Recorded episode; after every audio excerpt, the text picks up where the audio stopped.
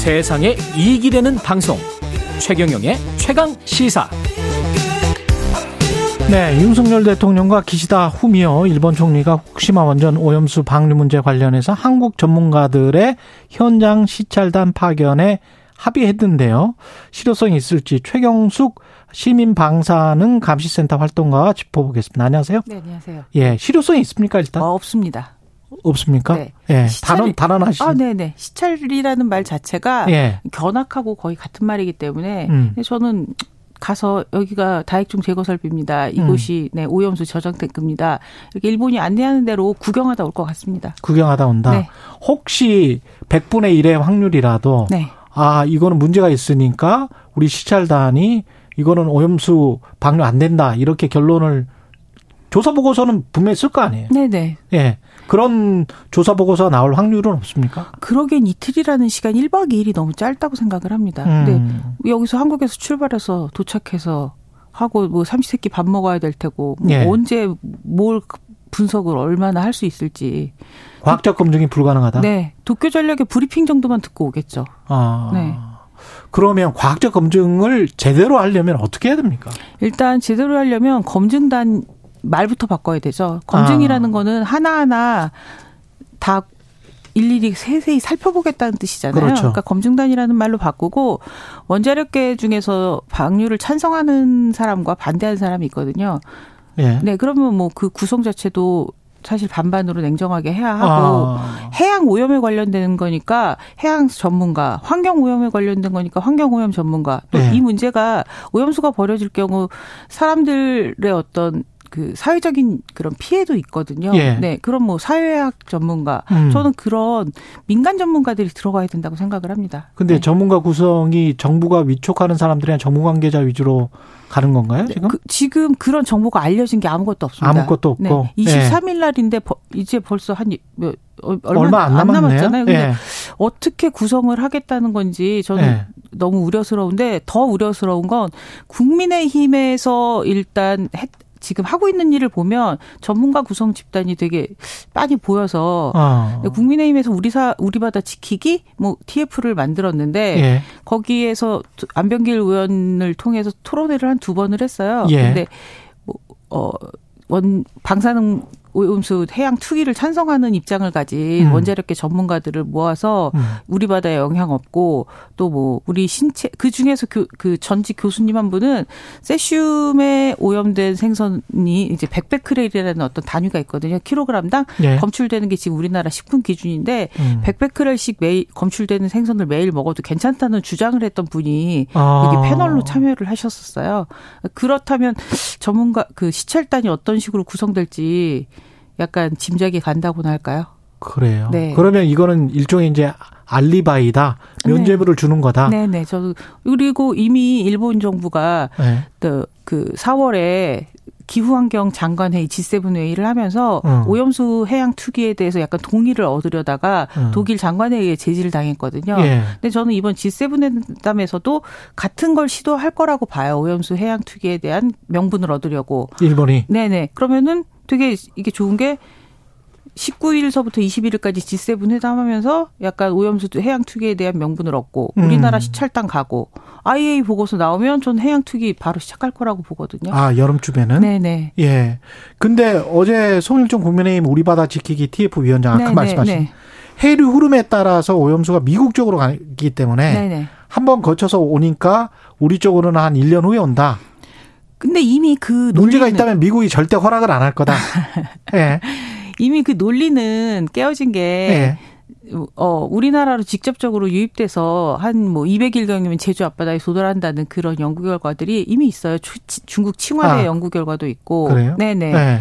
뭐 독일 헬르멜츠 연구소 연구 결과도 있고 하는 해서 하는데 문제는 음 해류를 통해서 두- 유입되는 것 말, 그러니까 그거보다도 앞으로 이게 한두 번 버려지는 게 아니거든요. 그러니까 단순히 한 번에 어떤 오염 물질이 버려지는 게 아니라 30년, 40년에 걸쳐서 꾸준히 버려질 거기 때문에 음. 그것에 대한 생물학적 농축의 연구가 있어야 되는데 그런 연구가 없었고 그렇죠. 네, 환경 영향 평가도 제대로 이루어지지 않았다고. 이거는 뭐 미국 해양 연구소 협회라는 곳이 있어요. 100여 예. 개 해양 연구소가 있는데 작년 12월에 그 입장문을 발표했어요. 음. 도, 그 거기서 도쿄 전력에서 발표하는 자료가 과학적이고 안전하다라는 근거를 우리가 인정할 수 있을 만한 자료가 없다. 그러니까 데이터가 부실하다. 예. 그리고 또 거기서도 역시 생물학적 농축에 대한 환경 영향 평가가 제대로 이루어지지 않았다.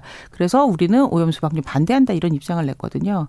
근데 이게 전무후무한 일이잖아요. 아, 인류사에. 그렇죠. 그렇죠. 인류사에 전무후무한 일인데 네. 그러면 이게 과학적으로 검증이 가능할까? 네. 게다가 인체 영향, 인체에 어느 정도 농축이 될지 그리고 생물에 얼- 어느 정도 농축이 될지 이거를 알 수 있을까? 아니 없습니다. 그러니까 전문가라는 구성 자체를 할 수가 없다고 생각을 하거든요. 과학적 검증이 불가능하다, 애초에. 네, 네. 아, 그런데 이제 이미 아 그러니까 지금 원자력 발전소를 가동하는 나라에서 음. 그 이제 배, 배출하는 어떤 그런 온배수의 방사성 물질이 어느 정도 섞여 있어요. 그러니까 네. 그런 것들을 통해서 약간의 연구 결과들이 있거든요. 그러니까 예. 미루어 짐작할 수는 있습니다. 그러니까 2001년에 영국 브리스톨 해변에 예. 그 삼중수소 오염을 연구한 논문이 있었는데 예.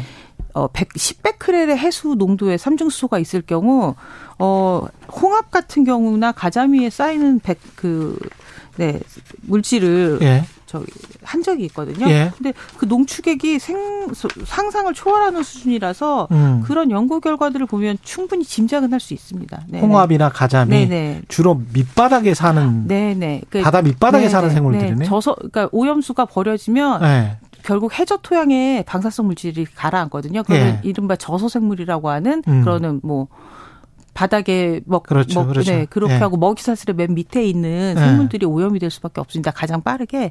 그러면 그것들이 조개류랄지 뭐 이런 그렇죠. 것들이네. 네, 네. 예. 근데 뭐 반론 차원에서 한번 이런 네. 질문을 드려볼게요. 그럼 우리가 원자력 발전소를 할 때 그 원자력 발전소 옆에서 고기를 잡는 분들 네, 있잖아요. 네, 네, 네. 그거 같은 경우는 어떤가요? 어, 그러니까 일본 정부도 계속 우리나라 원자력 발전소의 예를 들면서 니네도 뭐 온배수의 방사성 물질 나오지 않냐 이렇게 얘기를 하는데 예.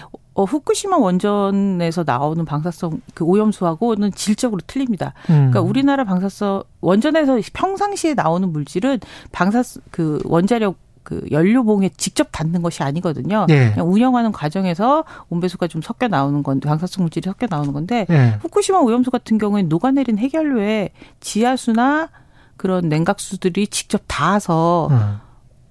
고스란히 방사성 물질들이 녹아 나오기 때문에 그 독성의 수준이나 방사 포함된 방사성 물질의 종류가 완전히 다릅니다. 아, 그리고 방류를 한다면 네. 어느 정도 수준까지 한다는 게 그 가령 막걸리로 비유를 해보자면 네. 막걸리 그대로 세워놓으면 위에는 청주처럼 떠 있고 네. 좀 맑고 네네. 밑에는 좀 슬러지처럼 아, 지- 명확한 지적이십니다. 그렇게 돼 있잖아요. 네네. 근데 이 오염수도 꼭 그럴 것 어, 같거든요. 네, 맞습니다.